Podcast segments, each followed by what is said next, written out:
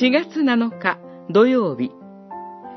しかし神は、創世記31章。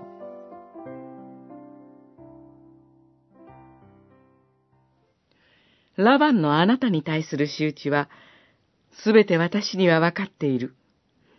私はベテルの神である。かつてあなたはそこに記念碑を建てて油を注ぎ、私に誓願を立てたではないか。さあ、今すぐこの土地を出て、あなたの故郷に帰りなさい。三十一章、十二節、十三節。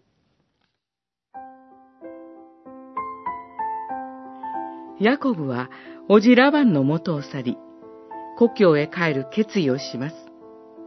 豊かになったヤコブを、ラバンもその息子たちもよく思っていなかったこと。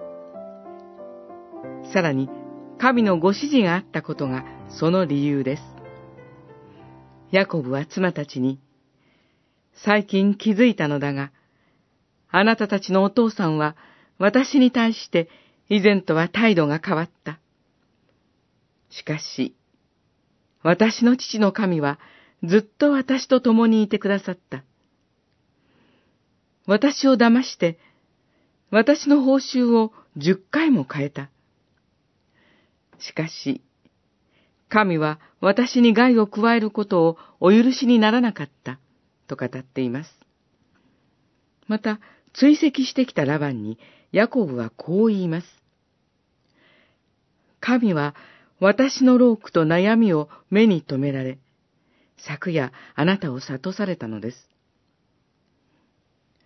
かつて、父と兄を欺いたヤコブが、ラバンに欺かれる経験を重ねながら、しかし神は、と告白できる信仰へと導かれたことに心惹かれます。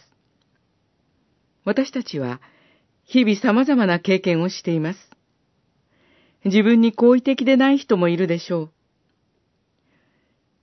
しかし神はずっと共にいてくださることを信じて、今日も歩みましょう。